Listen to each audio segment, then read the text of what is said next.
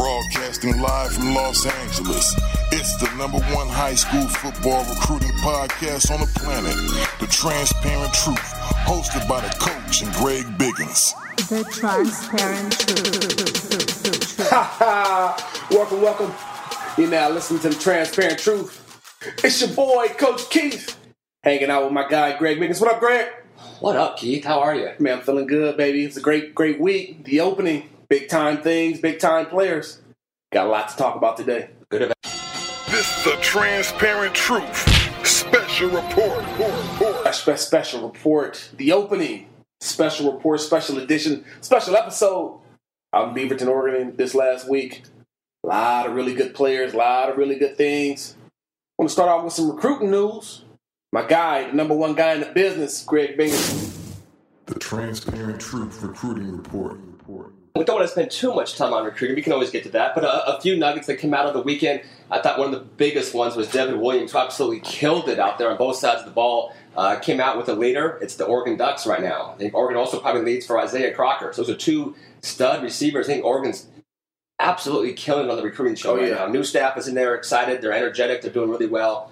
Uh, Amon-Ra St. Brown, another guy who's pretty good at football. You know, Yeah. he's, got, he's got a future in that Not sport, bad. think. He's Not bad at all. Yep. Had him in the podcast a couple weeks ago and kind of reiterated what he taught, what he told us. I think Stanford, USC, Notre Dame are the three schools. He, he would never mention a top five, but that's just me gathering, you know, information. I, I think those three might be the, the teams to beat. Obviously, he has brothers at Notre Dame, Equanimeous, Osiris at Stanford, and USC is making a late push as well. So I think those three are in a good spot.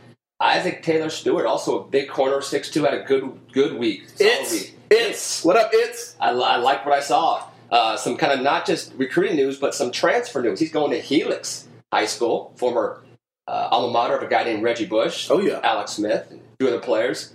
Uh, right now, I think USC, if they make a big push, is still probably in a good spot, but he's going to take some visits. He mentioned Michigan, Ohio State, a couple of Midwest powers. And then Brian Addison, another guy who we loved forever. Uh, it, it kind of sounds crazy, but I would not be surprised right now if a Serra player actually might have UCLA as Wow. their leader. For the longest time, the joke was if you're UCLA, don't even recruit Serra. That's right. Don't even try it because Yeah. they all just dial in. And, don't get me wrong, I think USC is very involved. Arizona State, where his brother is at, Sure. the track team, Sure. is heavily involved, and he wants to visit Michigan and Oregon and Washington, but could have a decision during his homecoming game. Last but not least, Cameron Latu from Utah. Big one of the Cam Latu. one of the top defensive ends out there. Uh, I think right now he recently visited Alabama, and I, I have to guess, I think the Tide is probably in a good spot for Cam Latu right now. Obviously, all the majors, USC, home state, Utah youth, are all involved, but watch out for Bama for Cameron Latu. Watch out for Bama. Go Roll Tide. Hashtag Roll Tide. So, little recruiting news. Got some guys with some top schools involved. And I know, like you said, Coach Taggart over there in Oregon, they're lighting it up on the recruiting trail. So, moving along, we're going to talk about our first impressions at the, the opening this past week. It was unbelievable event uh, out in Beaverton at the Nike campus. Uh, this is my fourth time in a row being there. And each year it seems to get better. The event gets better, gets bigger, gets better more energy, more intensity.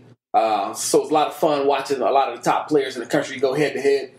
And so we want to talk a little bit about our first for our first impression. So you get a chance to hang out with a guy like Greg Biggins, a star in the industry. Stop. Stop. Keep stop. People, people, re- people, Stop. people don't Seriously. talk to you. Stop they kind of talk Stop, at you, Stop that.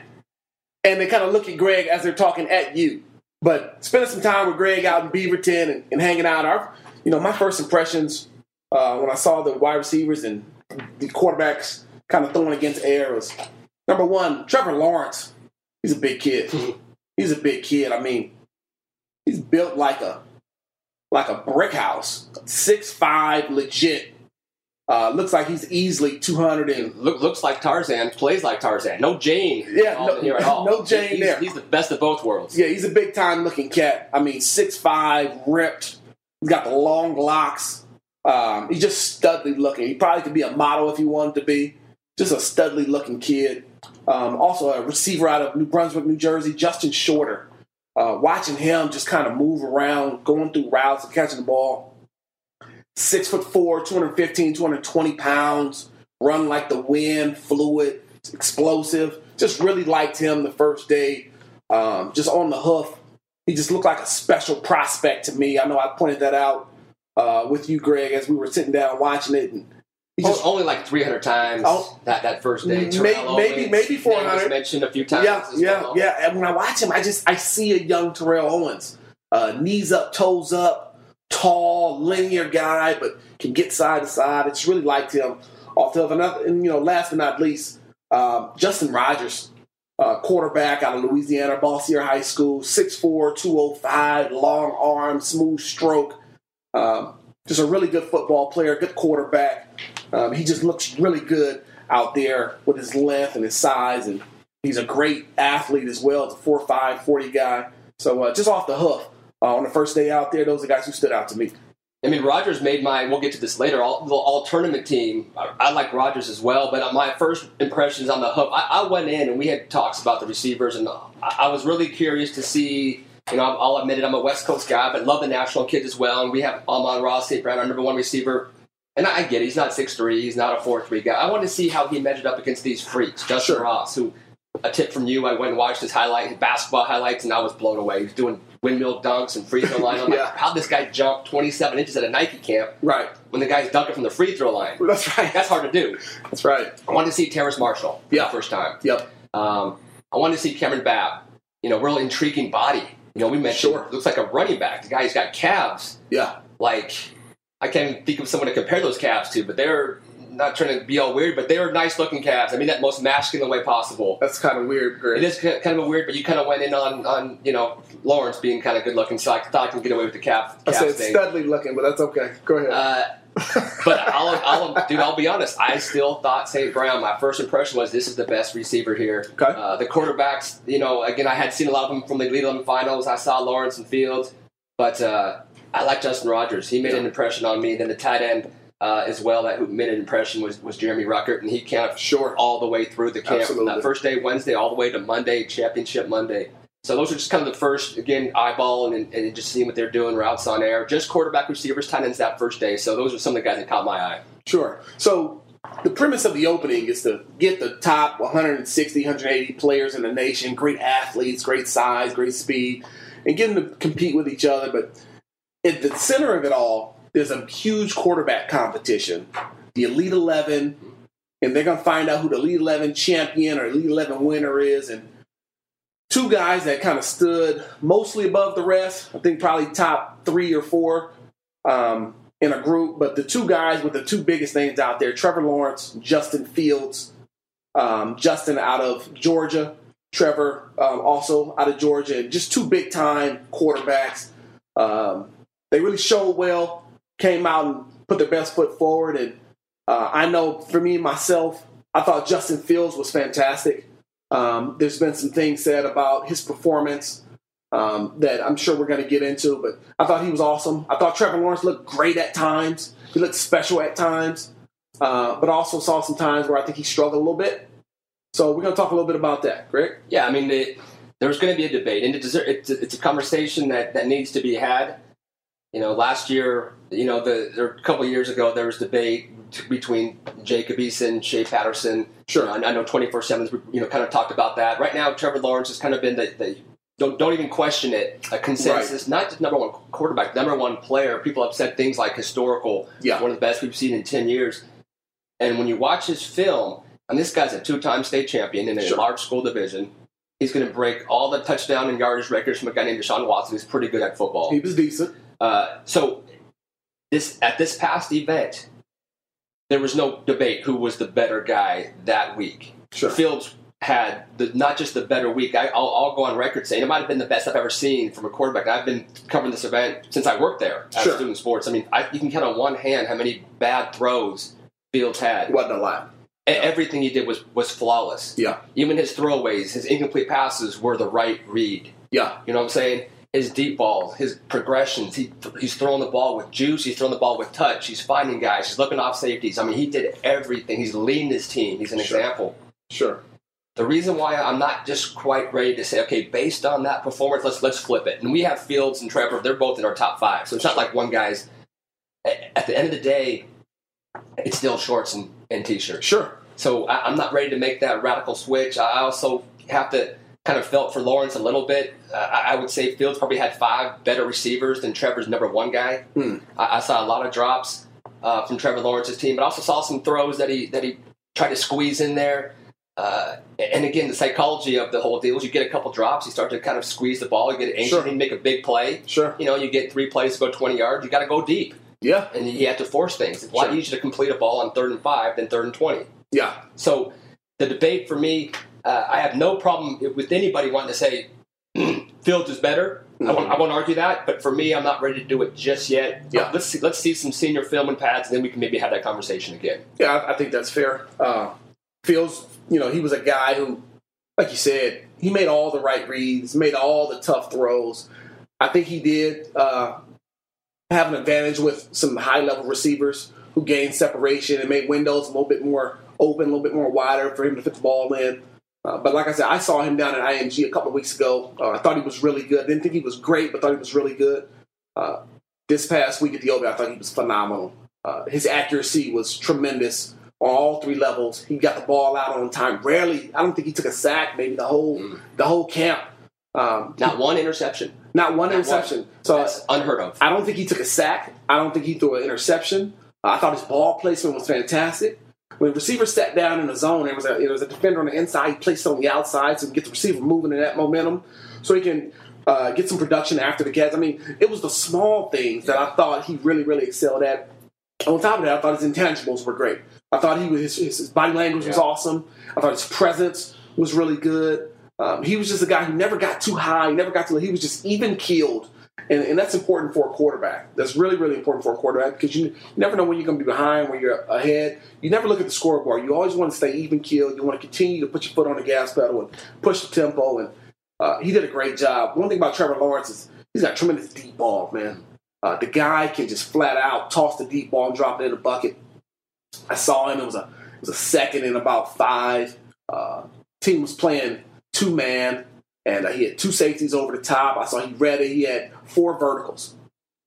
He pulled the safety into the seam route with his eyes, and then cocked his shoulder to the sideline. And he dropped about a fifty yard bomb that could have went in my wife's basket inside our kitchen. I mean, it was just a beautiful throw. One of the best throws I've seen all weekend. And you can tell me his talent is is ridiculous, right?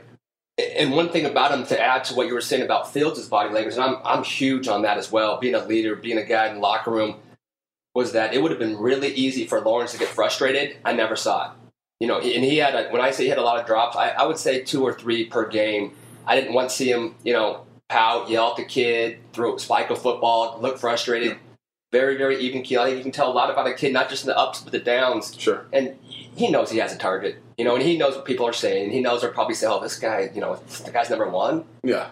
But I, from what I talk, I don't know the kid personally, but everyone I talk to says he's just a great kid, very, very even keel, uh, great to be around, just a, a dude who you want to have in your locker room. So that I was really impressed with Lawrence, not just what we know about him physically, but just kind of seeing, you know, when things aren't going well, how do you react? He Sure. reacted very well all weekend. And, and I've heard that about him. Uh, I can uh, just kind of reiterate. He was a guy who he didn't seem he didn't seem to flinch. He didn't seem to get you know uh, frustrated or upset. He's just a guy that kept playing. I can appreciate that. Uh, one thing that stood out for me as well with Trevor Lawrence is, like you said, he's a guy that everybody's going gonna go at. Right? He's the guy everybody's chasing. And with all the kind of hype surrounding him as this generational quarterback, my expectations coming in were really, really high for him.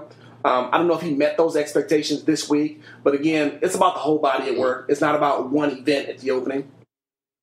Uh, and you can just tell his his future is really, really bright. He's got all the the ability and all the talent in the world. He's going to be a special player at the next level. I can see him coming in playing really early. He's really going to challenge those other Yep. recruits from the 17 and 16 class to really hold that spot because the guy's just a phenomenal talent. So, uh, you know, shout out to Trevor and Justin. Great performances. Justin, one of the best we've seen um, at the opening, and since since Greg's um, kind of been working the opening, and, and my last four years, he, he was just fantastic. Led his team to the championship. So shout out to those guys for winning it all and kind of bringing home the title. It was great to watch, great to see. Yeah, absolutely. Let's move it on. Let's go other. What other position? We can stay with stay with the quarterbacks right now. Why you want to talk about a little? Uh, want to call it an all tournament team? Want to call it an all impressions team? Want to call it whatever you want to call it? Sure. So I like a I like a coin phrase. You do. You're you're very much a coin phrase. I'm a coin kind guy. phrase kind of guy. And uh, so we're gonna go with the all tournament team and the all no Nah. tournament team. No, no. Maybe maybe you should. This is where you just there. go and rip on kids. It's not. This is the part of the show where you're going to just hate on people, Coach Keith. Is that the part right now? Well, see- coming up later? Well, you, you know what? People that like to listen and, and people that like to be on Twitter, they want to call it hate and they want to call it ripping kids. Where I'm from and the magazine that I've subscribed to, for me and my family, we don't call it ripping. We just call it honesty, right? We call it being truthful, openly honest, and transparent with, with players, with athletes. As soon as you're critical of a kid, it's called ripping a kid. But if you give him praise, oh, he's a man child. So you got to pick, you, you know, I, see, I hear what you're saying. you know, I got a little bit of issue with that, right? And we got some clowns out there, uh, out there in Portland, who like to uh, jump on bandwagons and try to manipulate situations. But you know, we're gonna move on from that. So, anyways, quarterbacks, all tournament. If you had to pick an all tournament couple of quarterbacks, Greg, I mean, let's not which even- way would you go? Obviously, Justin Fields. You know, we've already spent a lot of time talking about Justin, so let's just move on to that. How- How about how good was Tanner McKee? And, and, and if you can, do I have a chance to maybe tell his story a little bit, which is a phenomenal story for me.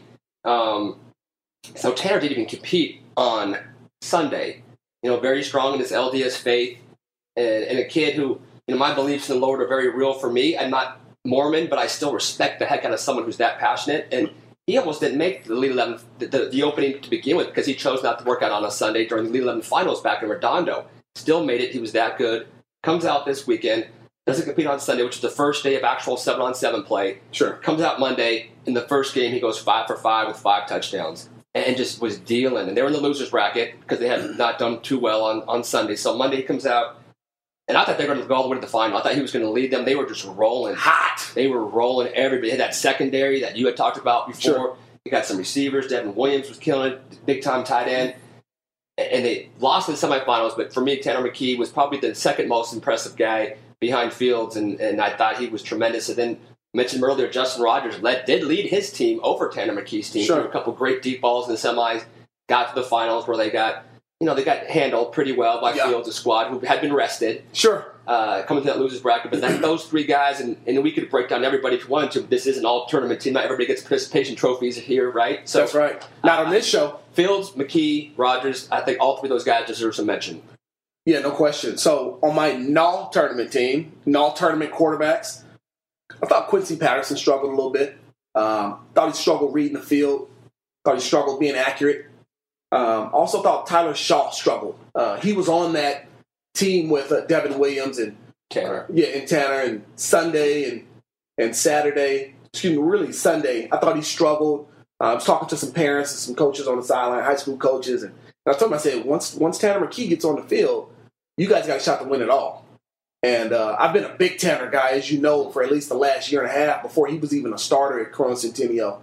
Uh, and I knew he was going to do a great job. I thought Tyler Straw struggled a little bit. He, would- he, he checked the ball down a ton, just couldn't really push the ball down the field much. Um, credit to the defenses, you know, tight windows, Yep. tight coverage. Uh, but I thought those two quarterbacks struggled a little bit and uh, could really use some uh, some seasoning. Okay, moving right along. Let's go to the running backs. Okay.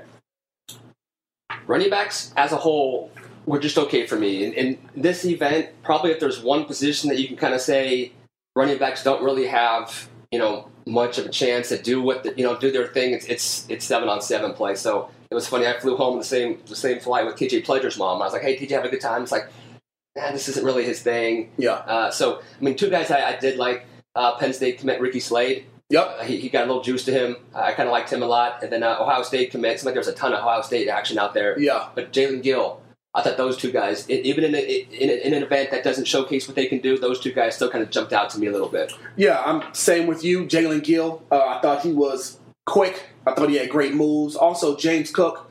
Um, I thought he was electric with his feet, freaky in space. Um, I thought he did a great job. Some null tournament guys. Um, only have one at the running backs. Uh, Lorenzo Lingard. I had high expectations of Lorenzo. He was part of our uh, prep academy uh, back three years ago when we brought the top 50 freshmen. Uh, but watching him in, in, in cat and mouse, he couldn't make anybody miss. Uh, watching him in seven on seven, I thought he caught the ball pretty well, but again, couldn't make the first defender miss. And for me, if you're a running back, you can't make the first defender miss. Uh, you're you're nowhere near elite for me. Yeah. Um, so Lorenzo Lingard thought he struggled a little bit in space. Uh, needs to get a little bit more wiggle, maybe lay off the weights a little bit, and be able to cut somebody up. Yeah. that's in front of him. You know what I mean? Yeah, absolutely. So before we move on to the wide receivers, which was a fantastic group, would you say? Yeah, I loaded. Loaded, Loaded. group. Uh, we're going to take a quick break, and uh, we're going to be back talking about the all tournament team and the NAW tournament team of receivers. The transparent truth with the coach and Greg Biggins. We'll be right back. back, back.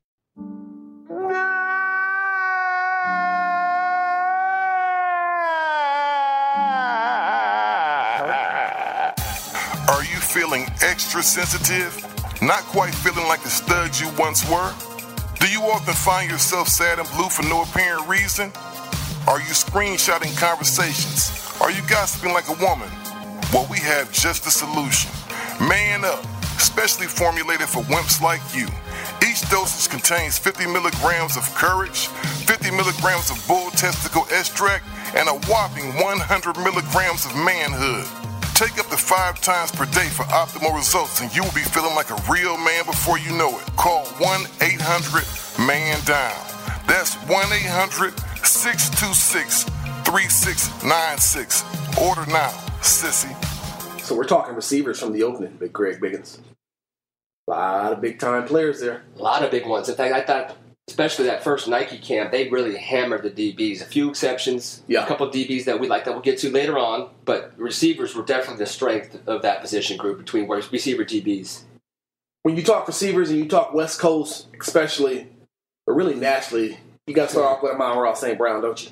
You have to, and, and everybody knew who he was, and they were gonna. Those Florida boys were not messing around. They Oh, yeah. hated this kid. Broward. Oh my gosh, they hated that kid with a passion. And you know Yeah. what? He just he he has so much dog in him, man. He just gives it right back. He's not your typical West Coast kid, which pains me to say. West Coast kids have a tendency to be a little softer than the guys in the South, True. but not him.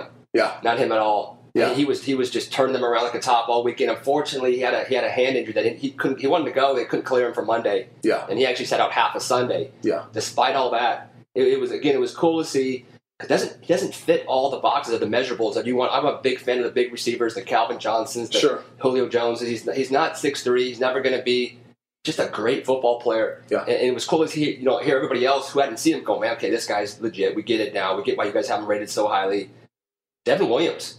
Oh, uh, yeah. was was a guy who was special. We talked before. We weren't sure how well he was going to do. We know he's a great prospect Yeah. Great athlete. a great athlete. He's Sure. going to be there. He's going to get there. But Sure. He, he he was there like this weekend, Yeah. and again, he's not super polished, which at this event you kind of almost need to. He just out athleted everybody. Yeah. So those two guys would definitely be in my my all tournament team. You got to give you a lot of credit. Uh, you know, some of your comparisons, you know, you're, you're trying to jump to the gun. Or you, you, you're, you're probably wrong more than you're right. I'm playing. I don't think so. Keith just gave me the eye of the tiger. no, but Justin Shorter, I will give you a ton of credit because when we were watching him, I saw him the day before. I'm like, yeah, but he can't catch that well Right. but it didn't matter because you uh, and I'm with you. I'm looking at bodies, I'm looking at get off, I'm looking at burst, I'm looking at all that stuff. He got open easier than anybody, including Amon Ra. I mean, he and, and if you're six four, you're you're never covered, right? Back Right. shoulder, back shoulder fades now the thing. Sure. He was never covered, always had separation, and he didn't drop anything. So talking to our East Coast guys, like, dude, he's a monster on defense. Yeah. I can imagine that, but after watching him this past weekend, I'm going to go ahead and, and co-sign your Terrell Owens deal. This guy is a special six four who runs like crazy.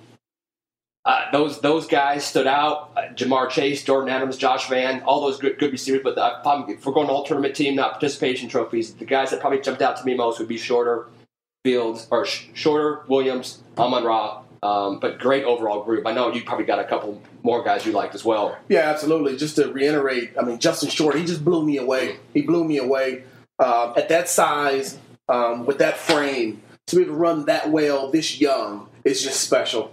Um, nobody could guard him one on one. I don't care who it was. He ran past Mhm. everybody at will. Now, to your to your point, he's not a natural ball catcher, right? Fights the ball a little bit. Um, not a natural hands guy. Doesn't bring it in cleanly every time but did a good job catching the ball um, in seven on seven play.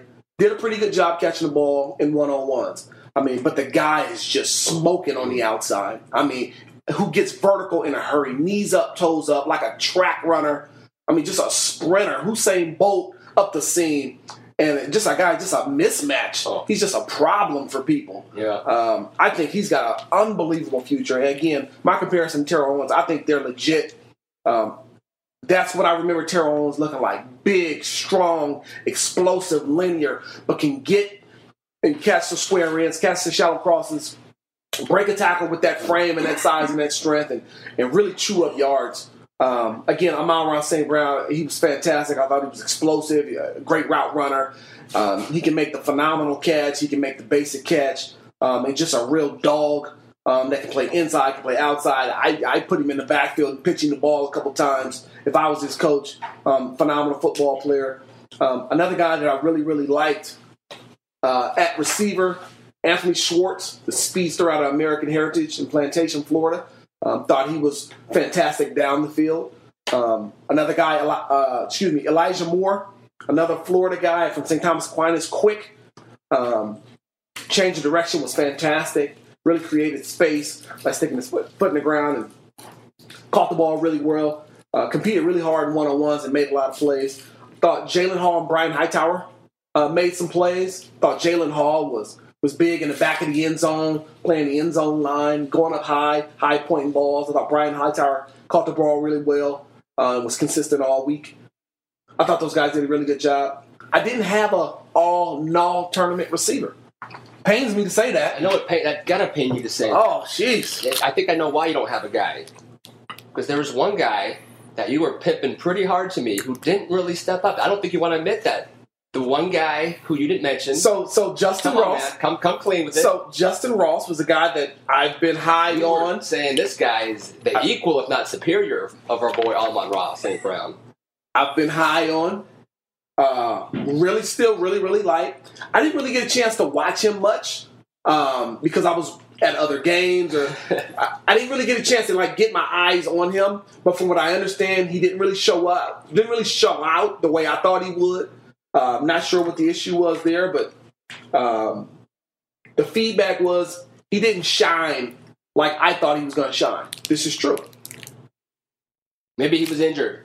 I mean, I, I don't want to. I don't want to trash a kid. There's a ton of injuries, which we will get to later on. But Yeah. there's a ton of guys. Yeah, but I don't want to start hurt. off. I don't want to start No, off no, with maybe he was injured. No, no. I, I just want to. I'm trying to give you the benefit of the doubt, which you don't need. Well, well I'm not Justin Ross. I'm not the guy out there playing. that was your boy. he is. Yeah, he is my No, guy. He still, is my you know, guy. Regardless of how he did, again, we're talking shorts and shirts as a prospect. He's Sure. still easy five star, tremendous upside, and, and going to be going to be a great football player. Yeah, absolutely. So move right along. We're going to talk tight ends, which is Great a really good group. group. Really good group. Uh, multiple pro football players in this group, if you ask Yep. me. Want to start off with uh, Jeremy Ruckert, right? So I know he's one of your all tournament guys. Go ahead and go with your all tournament team. Yeah, I mean, he, that's him right there. He was the best guy. And, and again, another guy we talked off off, off air.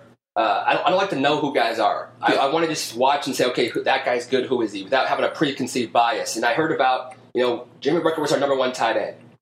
Well, he's from the East Coast. Our last number one tight end was a guy named Chris Clark, uh, who just went to about eighteen Nah. went to about eighteen different colleges before he settled on. I don't even know where he's at right now. Nah. So like, wait, another number one guy from the East Coast. This guy better be able to play a little bit. Yeah, So I'm watching and, I, and I'm watching this guy. And it was the day that you guys were there. We're, we're hanging out. I go, I Sure. hope this kid is the Jimmy Ruckert guy. yeah, right, right, this right. kid is killing it. He's got the perfect prototype tight end body. Don't even hear the ball when he catches it. Yeah. Just soft, soft hands. Yeah. Catches the ball through traffic. Uh, can get open. He's not stiff. Which a lot of tight ends, because they're you know they do so much training, they're just you know strictly straight line guys. Sure. They cut and turn. They look like robots, right? Yep. This guy is fluid in his movement, Yeah. and then he, so he wasn't just dominant on air. He was the go-to guy for, for Matt Corral and Dorian Thompson on that green team. Like I don't know team names, I don't know Alpha, whatever. I'll Yeah. just say the green team. The green squad. He was the dominant guy for that green team, and green team. for me, definitely lived up to the hype as the number one guy. But I, I loved all of them. Uh, I'm going to try this name. You might have to help me out a little bit. Chagosium Okonkwo. That's right. Chigothium. So when Tanner McKee made his run and he merged, dude, I kept hearing over and over Okonkwo with another touchdown, McKee to Okonkwo for a touchdown. Yep. I mean, this this guy, and again, watch him, he's another fluid. He looks more like an uh, like a big receiver rather than a tight end. Yep. You know, the the, the record kid is you know six six and two forty. Yeah. Uh, Chagosi's 6'2", 225. Yeah. So, I mean, it's, it's obviously a mismatch for a linebacker to cover this guy, Yeah. and he was killing it. But uh, honestly, I, I liked all the tight ends. I thought, uh, you know, I thought Brevin Jordan made a lot of plays. Luke Ford is a huge kid. I first saw the Luke Ford kid. I'm thinking, okay, who this guy must be a college counselor. Sure. He was the biggest guy in the event, I think.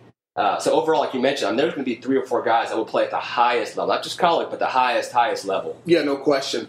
Um, for my NAW, or excuse me, my all NAW tournament team, George Takacs from Gulf Coast, Florida. I Thought George struggled a little bit. He had a hard time creating separation. Safeties, who I think struggled a little bit in coverage normally, did a great job of locking him down. George, got to keep working on sticking that foot in the ground, creating that separation, using that chicken wing. Get some space, Big George. But I thought he struggled a little bit at the open. That's all right. That's fair. He's got a chance to bounce back. You got Absolutely. Got listen. You got ten opportunities to bounce back come the Absolutely. fall, baby. Go in there and handle your business. Big George on my all NAW tournament team. Moving right along. Looking at the offensive linemen, good group of offensive linemen. Did a great job, kind of competing against a really good group of defensive linemen. I Want to talk a little bit about your all tournament offensive line guys? So the guy that Nike named as the MVP, which I agreed with, was Jamaree Salyer, and he came last year to this event Yeah, and absolutely dominated Marvin Wilson, who was everyone's top guy in the D tackle. And it was my first time watching Marvin, and and I was going, "This guy is Marvin Wilson." right. Like, he- I'm not seeing him get past the line of scrimmage. It's because he kept going up against this guy, Yeah, Jamaree Salyer. And he did the same thing on Sunday and Monday, especially Monday. He was he was tremendous. Um, liked him a lot. Again, not to go West Coast homer, but Justin Dedich was phenomenal. yes, he You know, was. He, I think he might have been the runner-up for MVP.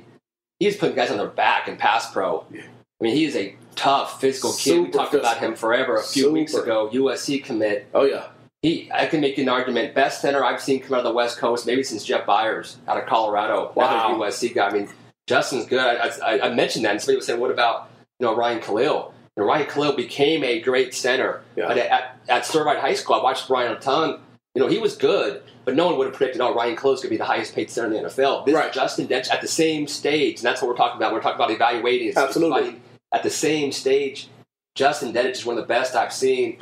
Um, Jackson Carman, he probably had the most dominant wins, sure. where he was absolutely just baptizing kids. He was awesome. I mean, he was taking them and just dipping them into the water. That's right. And he, but he wasn't bringing them back up. They Oh, were no. just buried, and they were staying buried. Finishing guys to the floor is what we like to call it. He finished better than everybody. Yeah. I loved him. Uh, and, and then the other tournament guys, again, this is voted by the Nike coaches, Carlos Dunlap, Bree Walker, and then Will Crank was kind of a surprise selection in that top six. But those three guys, if I'm just again, if we're going cream of the crop, Yeah. uh, Jamaree, Justin Dedich, Jackson Carman, those three guys were the, the, my three favorite. Yeah, I can agree with that. Uh, Jackson Carman he was fantastic. Jamaree, I mean, he just was swallowing guys up at the point. And uh, Justin Dedich, is just a total animal. And I'm wondering what he eats. And if do, do they Cane protein? Do they still? It- It might maybe? be. It might be. I need some of that cane protein. You know what? I don't. How about that? I I think I'd be. I think I'd be able to be. I'd be unstoppable with that stuff, man. Yeah, I'm unstoppable without it. Okay. I'll keep it pushing though.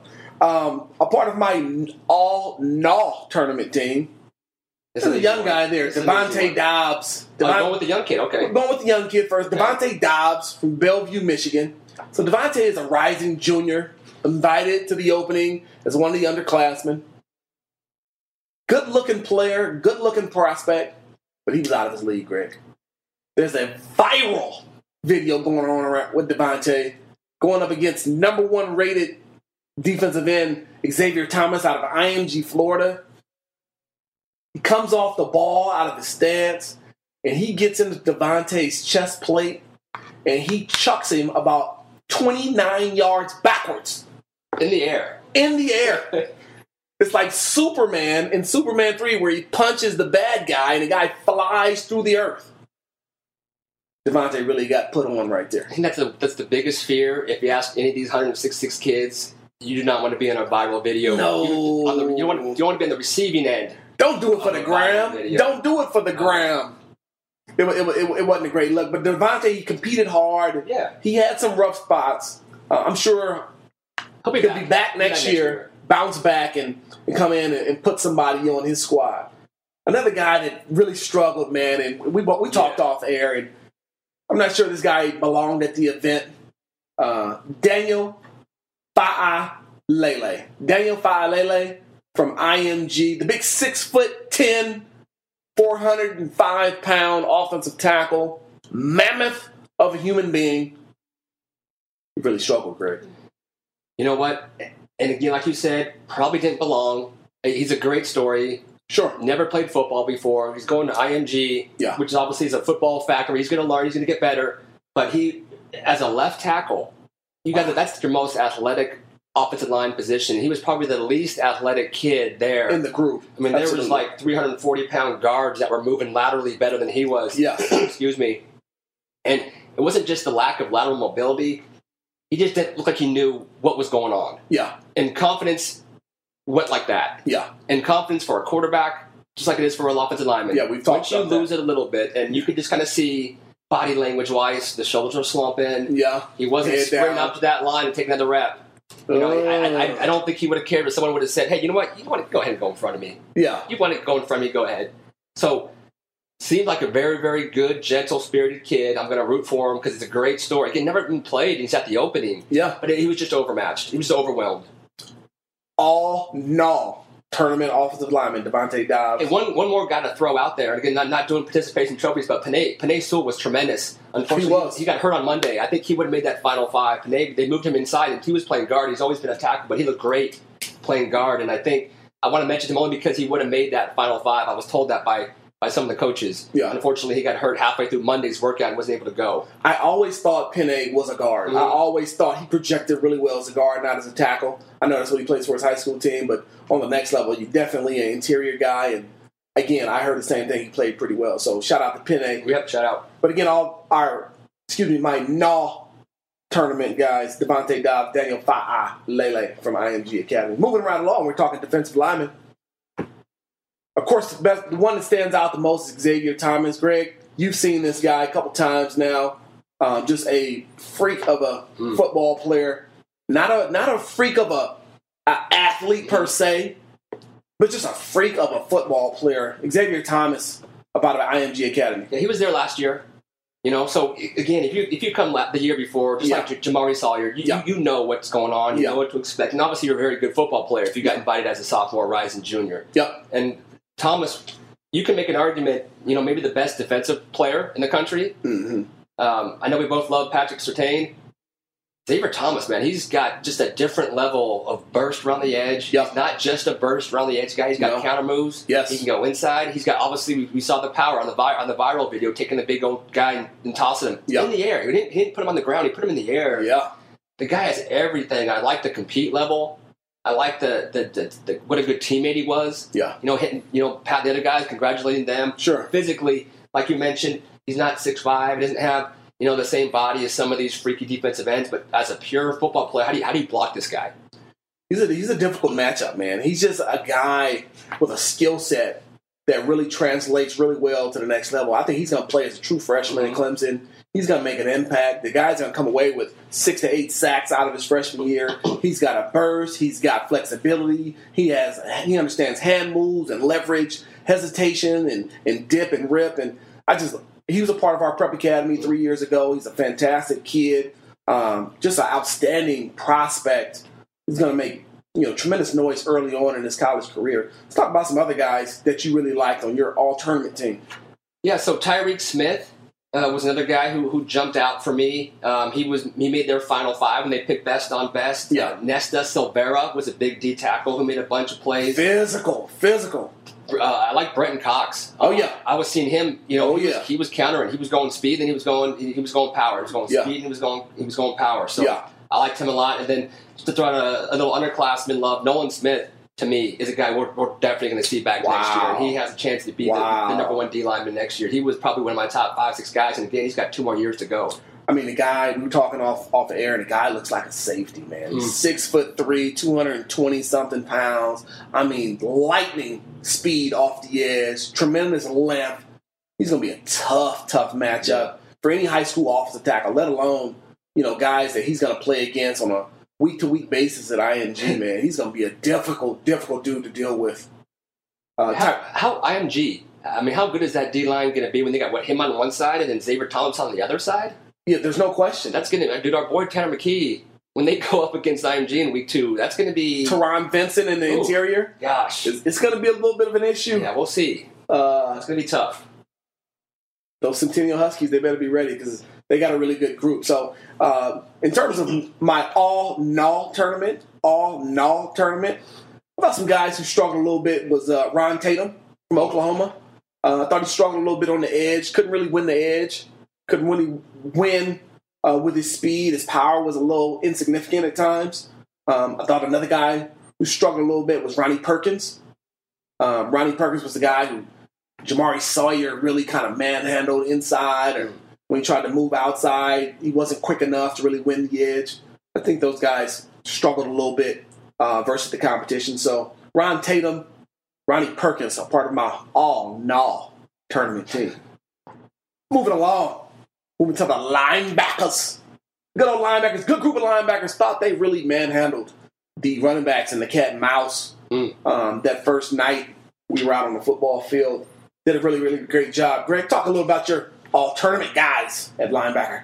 So, I mean, it's going to look like a, a West Coast list. So I'm going to start off with with Cameron McGrone from Indiana. That's a guy I liked a lot, and you know, I again watched him at the Nike camp in Oakland when he first came out, and he I liked his athletic ability, I liked his strength, I liked he was able to to kind of not get pushed around or, or knocked off the ball by a tight end, but he could hang with those running backs. You know, Jack Lamb is a guy that we've seen a ton playing for you know the ground zero seven on seven team, and Jack, I, I, I said this three times now, but he's deceptive in the sense that you don't expect. I'll, I'll go there. A, a white linebacker able to move the way Jack can. Mm-hmm. He is extremely good in coverage. Yeah, I, I've seen him go 30 yards down the field and knock balls away. absolutely. You watch his film and he's coming off the edge and he's a great pass rusher. But in this event, you know, talking to you know their team won the whole thing, Yeah. and obviously Justin Fields helped them out a little bit. It wasn't just the Jack Lamb show; it was Justin helped out a little A bit. little bit, a little something. But talking to my boy Eugene Jackson, I said, "Hey, talk about your defense." And he goes, "Jack Lamb." Yeah. That was the first guy he mentioned. He goes, We're rotating four linebackers. You have two, two, but we're going to keep him in the whole game. Rotate the other three guys. He goes, He put him in the center, and he does everything well. Yeah. You know, redirects, he covers, he moves, he flashes. Jack Lamb was tremendous, I thought. And dude, Raymond Scott. You Raymond know, every Scott. event. And then we talked about guys who just maybe don't have those measurables, those NFL 6'3 or, you know, run 4'4, but Yeah.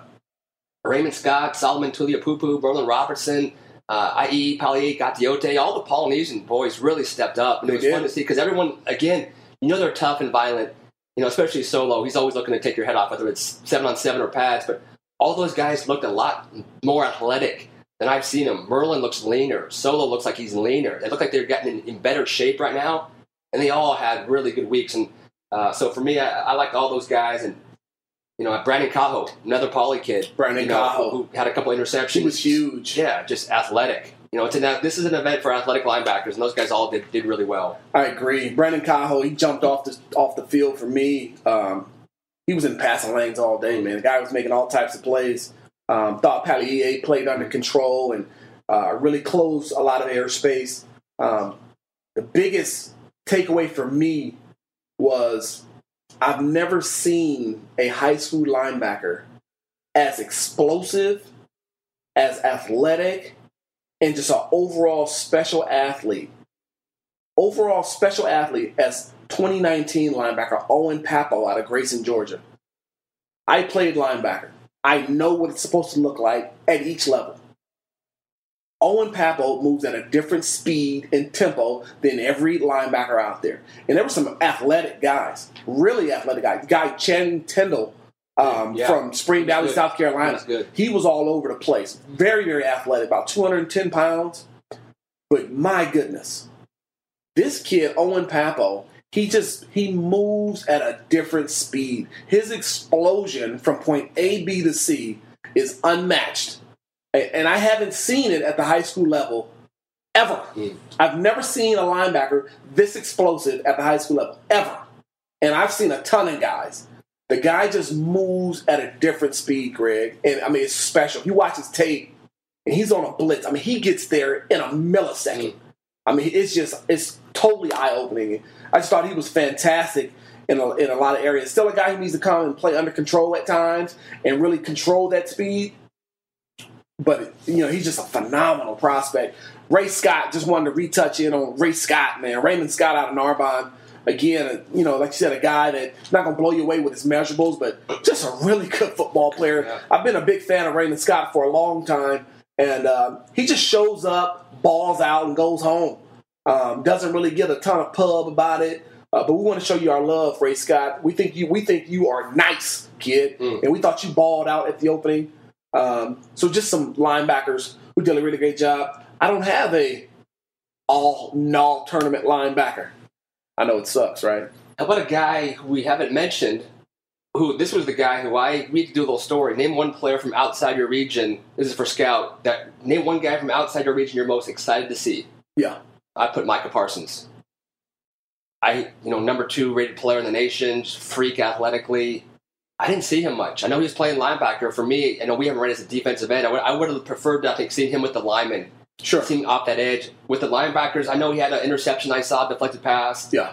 I just didn't really see a lot of him, um, which is kind of surprising. It's like I heard so much, I thought he was going to be a guy to walk away and go, "Dude, this guy is unreal." But I just didn't get to see him. I don't know. What your, did you get to see much of him? And if so, what were your thoughts? Yeah, so I saw him. I didn't get to see him much in one on ones. He was kind of down with the the running back linebacker line, but I didn't really get to see him go. Um, I didn't see him down with the D line crew. I saw him some in seven on seven. Um, he looked a little bit uncomfortable in space at times. Of course, he's more of a defensive end than he is a linebacker. Um, there's no doubting or there's no questioning his, his athletic ability. And he's a guy who runs 11 flat 100 meters at 235 pounds and six foot three. Uh, he's got tremendous length, but didn't see him make a ton of plays. Um, again, he's a guy who's trying to show his versatility. I think Sure. trying to be out playing linebacker, linebacker, showing what he can do in space. Uh, but he's much more suited off the edge, using his explosiveness, using his length and his speed to bend the edge, get win the corner, and rush the quarterback. Totally agree. Totally agree. So moving right along, defensive backs is a loaded defensive back group. Uh, I thought the West Coast represented well. I thought Florida represented well. Start off talking about who I think I had to jot down here in my notes. What do you think about the superstars? What I named him, Patrick Surtain Jr. out of American Heritage High School in Plantation, Florida. For me, he was one of the better corners I think I've seen. One of the better corner prospects. I think he has the ability to be a number one overall pick in a, in a draft. If, if you want to ever go with a corner that highly, I mean, Yeah. he's 6'2. Yeah. He can run. He has short area burst, and he's got top end speed. He's got Yeah. ball skills, and he was one of the only three or four guys that didn't need to clutch and grab and hold. He wasn't hollering at people, acting like, you know, you know what, most of the time. Sure. He was uh, he was tremendous in one on ones.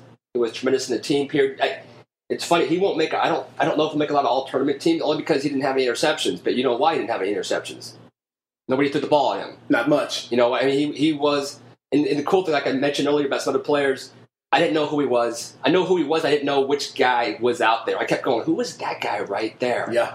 They just don't build them like that out west very often with that kind of No, no, length no. and that kind of athleticism. So I'm a I'm on the bandwagon big time. I love the kid. I mean, if I had to make a comparison, I compare him to Jalen Ramsey, Hmm. uh, corn- former Florida State All American, now you know first round draft pick of the Jacksonville Jaguars. His length is is phenomenal. Jalen Ramsey is. and Yeah. Same with Patrick Surtain, but he's got the the foot speed and quickness to stay with any type of receiver, right? Yep. With the length at the line of scrimmage to really disrupt routes, and then once a guy is vertical, just to stay in his hip pocket, and then with that Richard Sherman type length to be able to reach up and pluck the ball out the air. He did have one interception I saw. He, he, he ran with a guy vertically. They tried to throw the ball over his head. He's in his back pocket. He just reaches up with two hands, snatches the ball, takes it in one hand, and runs the other way for almost a touchdown. Mm. I mean, Patrick Surtain, man, what a special looking football player. He's got all the tools to be a top five draft pick in the NFL. Um, he's going to be a, a, a big time guy moving forward. Just really, really phenomenal set of skills for him. Talk about some other guys on your all tournament team at defensive back. I mean, we have to mention Bookie right now. Wow. Bookie. I mean, he was unbelievable. He was. And Bookie. again, as a West Coast guy, I love it when I don't have to be a West Coast homer to, to hype up a kid because it's my other guy, it's my East Coast guy, my Southeast guy saying, "Dude, that guy right there, that's Yeah. that's him. That's the real deal." Yeah. Instincts off the charts. I mean, you can make an argument. I can't remember the last time I saw a DB with those kind of instincts. He's just always around the ball. I had someone say, "Man, it's where the ball always finds him." I go, "No, he finds the ball. That's right. He knows where to be ahead of time." You know, you put him, and I saw you tweet something. He can play three or four different spots. Yep. You can move him all around. And again, he's a guy that doesn't have the great measurables, but you know what? Neither did Tyrann Mathieu. That's right. You know, I, I, look, I looked it up and I go, dude, this guy here's his 40 time. He's 5'9. He's built just like this guy. And I imagine when, when Tyrone Honeybatcher played high school football, probably looked a lot like Bookie did. No question. And, and special teams, he'll be able to return some punts and kicks. He's faster now than he was a couple years ago. I mean, I, everyone gets faster, but he's got a burst to him now. He can close now. And he's not clutching and grabbing. He's just always in the right spot. He always competes at a high level, always has that chip on the shoulder. Yep. Uh, tough, Yep. right? Physical. He'll kill you against the run. There was no running game going on, but I'm just talking about the total package, what he's going to see with pads on. He's got a senior year, to, senior year to go, but he will play as a true freshman at Nebraska, and and he's going to be tremendous in college. I mean, just a guy who's smarter than everybody else on the football field. Uh, I liken him to a, a Rondé Barber, Mm. um, a guy who can play outside, but is probably most suited to play inside because he can affect the run game. He can affect the short passing game. He can really disrupt slot receivers. I mean, just a just a super playmaker. Bookie's just a super playmaker. He's a guy that everybody loves. All the kids follow him. Um, he did a fantastic job communicating, calling out routes, jumping routes. His pursuit to the football, balls get tipped. It's like it's a no, it's a no brainer. Who's going to catch it? Yeah. It's Bookie. I thought at times he took over the event, and I tweeted that out. Bookie has taken over the opening, and at times I thought he did. I mean, quarterbacks were terrified to throw the ball not at Bookie, but just in his vicinity because he was going to get his hands on it. And not only was he going to get his hands on it, he was going to take it to the tilt. Bookie. When they when they lost in the semis, I was shocked. Yeah. And I- not, not just because Tanner was rolling, but I go, Bookie will find a way to, to win the game. I mean, Wow. just to have that much belief in a DB, In a DB. not a receiver, Yeah. not a quarterback. That's I go, this DB will find a way to win it for him. And I heard the other team, you know, they scored three touchdowns. I go, how did Bookie allow? And they're like, oh, it wasn't his fault. I go, no, it wasn't his fault. I just have It was Bookie's fault. such a confidence in Bookie. I thought if he was playing the right side, he should be able to sprint 80 yards to the left side and make a play. Yeah. But uh, no, Jalen, a lot, lot of good, like you mentioned, a lot of good DBs. Caden Sterns out of Texas had a ton of plays, ton Yep. of interceptions. Yep. Uh, Sevyn Banks from Florida was tremendous. Yeah. Uh, I love Bryan Addison. Again, we've guy we've seen take over seven on seven games this year. so right. freaky, athletic, 6'4", Yeah. with a ton of range. He was great at wide receiver. Also, you can make a case. You know, one of the top two or three athletes in the country. Yep. Uh, Talanoa Hufanga from Oregon Funga. doesn't do this kind of stuff very often. So seeing him in this environment, great pads, he likes to come up and play physical. Seeing him be an athlete was fun to see. Isaac Taylor-Stuart, you know, again, I've seen him look stiff in coverage at different events here. Not only did he win the fastest man competition, he covered some guys. He covered, made a lot of plays on the ball, a lot of plays on the ball. Uh, one of my favorite human beings, uh, Jaden Woodbey. You know, we have a disagreement, and I'm not trying to get political, but that tolerance used to be you could have different views with someone and you could still be cool. That's right. Now, modern day modern day tolerance means that if you don't agree with what I'm saying, it means you hate me and that you're phobic of something. Oh, that sounds so familiar, Greg. The thing I love about Jaden, and we had this talk, we talked about DM, we talked in person. I see him as a linebacker safety. Yep. He sees himself as a corner safety. But you know what? We have that disagreement, but we're still great, and he's he, and he made some plays, and he played well at safety. I know he the dream for him is to be that nickel corner safety. And I, I, I'm not saying he can't do it. I'm just saying with the 6'1", 210 pound body, that's going to be 230. I mean, he's a big kid, big No shoulders, question. big waist, Big big, legs. thighs, Absolutely. big legs. Yeah. Naturally, your body is going to get bigger. Let it go. Just Yeah. let your body go where it wants to go. Naturally. Sure. Let, let yourself be 6'1", 230. Be a big safety or an in the box weak side linebacker. And be a great player at that spot. Don't try to cut weight to stay at corner, which I feel like he might want to do. You know what I'm saying? Don't feed Like- no cane protein. Don't no cane protein for Jaden Woodbey. Let the St. Browns handle that. No, so Jaden, beautiful human being, love the family as well, and he made a lot of plays playing as a safety too. Very instinctive, very smart, and uh, good ball skills as well. So uh, a lot of West Coast representative representing there. But overall, I thought uh, a lot of good football players for sure. Yeah, no question. I thought the Florida guys really showed out well. We talked about Surtain Jr. I thought Asante Samuel Jr. Uh, was a fantastic player on the outside. He's, you know, very chippy, very aggressive, very fiery guy. Um, you know, also some guys who I thought stood out. Tyreek Johnson, also from Florida, Mhm. uh, the Trinity Christian corner, big, athletic, made plays on the football. Uh, very rarely gave up money. Um, Kaylon Gervin made some plays as well. Thought, sorry, Croswell. Yes. Sorry, Croswell Really good Monday. had a really, really good Monday. Uh, had a one or two pick sixes. Really made some impact and highlight plays for his team. Elijah Griffin, I thought he locked down well on the outside as well. So the corners, safeties, defensive backs thought they did a really good job playing the ball. Like you said, Sevyn Banks from Jones High School out in Florida thought he was he did really well. Steve Stevens Mm. uh, thought he was aggressive and jumped routes. Didn't make a ton of plays on the ball, but I just thought his aggressiveness really stood out for me. Uh, like you said, Jaden Woodbey uh, he brought down a pick late, uh, I think Monday as well. Um, so a lot of guys doing a really good job. Chase Williams Yep. had a, made a Chase made a big plays.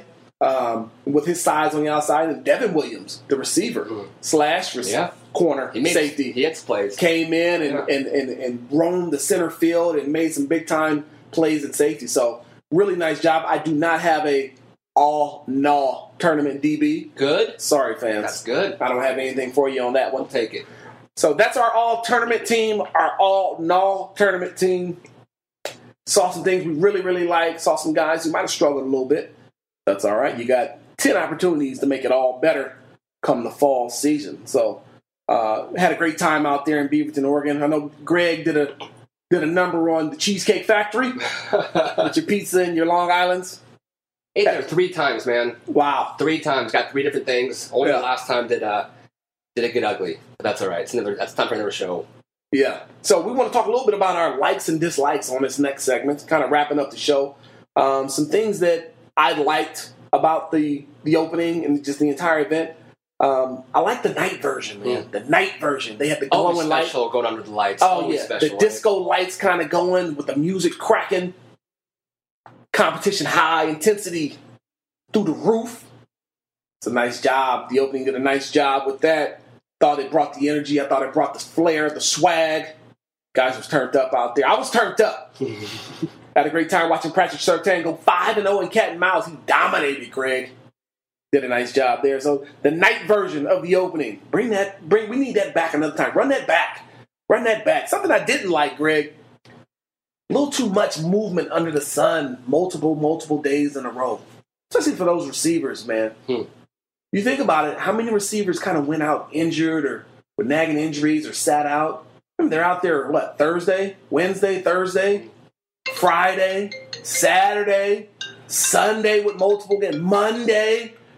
I think it wore on guys. Yeah. Guys, guys started coming up lame, coming up limp, and uh, I thought they really. Uh, I thought being under that sun for four, five, six days in a row, really running around, I thought they really, really affected them. Yeah, there was de- it was definitely a war of attrition out there, and then you saw it with with some teams having multiple guys injured. A lot of it, I think you mentioned, could have been you know just pure exhaustion.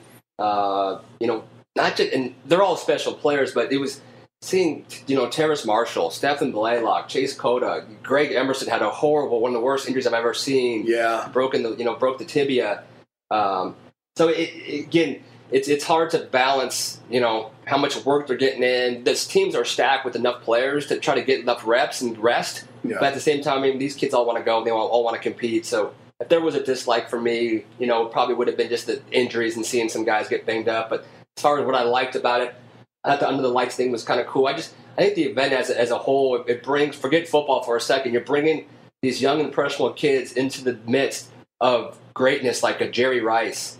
Uh, Sure. Odell Beckham's out there, and Dominican Sue's out. I can go on and on and on. They had former college players. Dory Jackson was out there. Guys that were at the event now are there to kind of give back, talk to the kids. Yeah. A little bit weird for me that the receivers got a lot of the players got more jacked up seeing Odell Beckham than Jerry Rice, but that's a generational thing. Obviously, I saw Jerry Rice. I was like, this is the greatest football player The maybe. greatest ever. And Jerry, they were just like, oh, it's Jerry Rice. I'm like, do you know who Jerry Rice really is? And then Odell Beckham, you would have thought he was Elvis Presley the way these kids oh were reacting to Odell. Yeah. Not knocking Odell, he's tremendous. Yeah. But he ain't just- Jerry Rice, It was just funny seeing the, the you know, just their He ain't different Jerry reactions. Rice. So, um, yeah, I think it's a special event, you know, for the kids to be able to get seen, and, and the competition is tremendous. But I like all that aspect of, of the opening is, is letting these guys kind of get mentored and know what it's like. Hey, college football is going to be coming. It's a lot, lot harder, you know, than what you're thinking of right now. So get those, picking those guys' brains, let them get back and, and give them a little bit of a knowledge of what's going to be like at the next next level. Sure. So that's that's our likes and dislikes, kind of recapping the, the opening. We had a fantastic time. Shout out to uh, Student Sports and the opening and all those guys over there um, handling their business, and, and we had a great time. And, and it was a lot of fun watching the top players in the country go head to head, compete for multiple days. Glad I got a chance to see it with my guy Greg Biggins. So kind of wrapping things up. Yep. Greg, Greg, you had a little short story you wanted to share, didn't you? we were laughing, talking off air, and uh, Greg got a little hot under the collar, got a little riled up out there I- one I, time. I, love my student sports guys. I do. I was there for 15 years. But if there was another thing that to maybe dislike a little bit, I don't know. I don't know how you fix it. But those those guys are smarter than I am. But media sessions when you're cut to 15 minutes, are, makes it kind of tough. Some people can kind of get a little aggressive, oh yeah. right? So So you know, when you're talking to someone or waiting to talk to someone, just you know what, be patient, wait your turn. You know, I'm talking to my guy Matt Corral, and the guy before me is going forever, and I'm listen, I'm fine. You know, ask your dumb questions that aren't really relevant, but keep going. dumb. When I'm okay. when I'm in, when I'm on deck, just you're in the hole. You're in the third spot. okay. You know, when some little slappy from wherever he's from wants to try to cut in front of me, that's not going to happen. Not Greg Biggins, baby. I had to put hands on a guy and say, "Hey, Uh oh. sorry, man, this is my guy." Uh oh. Talk to Matt. He knows we don't mess around in Southern California. Yeah, that's and I right. kind of just pushed him back about a couple yards. I felt bad. I felt bad afterward. The guy was very apologetic. Yeah. Did you I- apologize to him? I, I, hey, I'm sorry. I didn't, I didn't mean to put hands on you. I go, the guy in front of you kind of got me hit because he was going 10 minutes and he wasn't asking any, any good questions. He kept just going and going and going. I'm like, dude, wrap this up. yeah. I could tell Matt's dying listening to your dumb questions. Oh my God. Let me in there. And then so you're waiting, and here comes this little jabroni, just slides in there. Wow. It's not going to happen. In the mind So, of an but- irritated reporter. But in but at the same time, I get it. You know, you only get 15 minutes, yeah. and, and so it's kind of hard if you're, you're lucky if you get two kids, and you know you have 100 media people all kind of waiting. You almost feel like Yeah. a freaking pedophile just Yeah. sitting in the end It's zone like waiting sharks. for this. Yeah, you, Yeah. and I don't want to be that. I don't want to feel like a shark waiting for this prey to come in, and Yeah. that's what you feel like. So I don't know how you fix it. I really don't. Um, I do like the media upgrade this year um, in terms of getting the stands so we can watch the linemen without having to look past all the line coaches. Oh yeah. I like that. They built it up. I did too. But if we can somehow fix just maybe giving media a little more time, maybe less days, but more time. Yeah. But other than that, like you mentioned, great event, great time to be there, and Yeah. uh, you know, always love love the, my time in Beaverton. Yeah, it, it was it was awesome. So getting ready to wrap this thing up. We appreciate you guys joining us here on the Transparent Truth. We had a lot of fun. Please check out iTunes. Go subscribe. The Transparent Truth. Check out our Twitter at TransTruth92 on Twitter. You can follow me on Twitter at Coach Keith underscore NP. GB. At Greg Biggins, That's difficult to remember. sure is. at Greg Biggins on Twitter. Follow us also on Instagram, TransTruth92. Ranch Roof 714. Sa- excuse me, TransTruth714. TransTruth714 on Instagram. Kind of get our social media popping. We actually recorded, video recorded this I this uh this podcast. And so we're gonna be sending out snippets of that. Be on the lookout. The transparent truth is on the rise, baby. So without further ado, I'd like to bring this thing to a close from our host, Greg Biggins. This is Coach Keith getting ready to sign off. Mama, there's a new sheriff in town, and his name is Richie Hammond. Y'all be cool. I'll answer the question. You want answers? I think I'm entitled. You want answers? I want the truth. You can't handle the truth.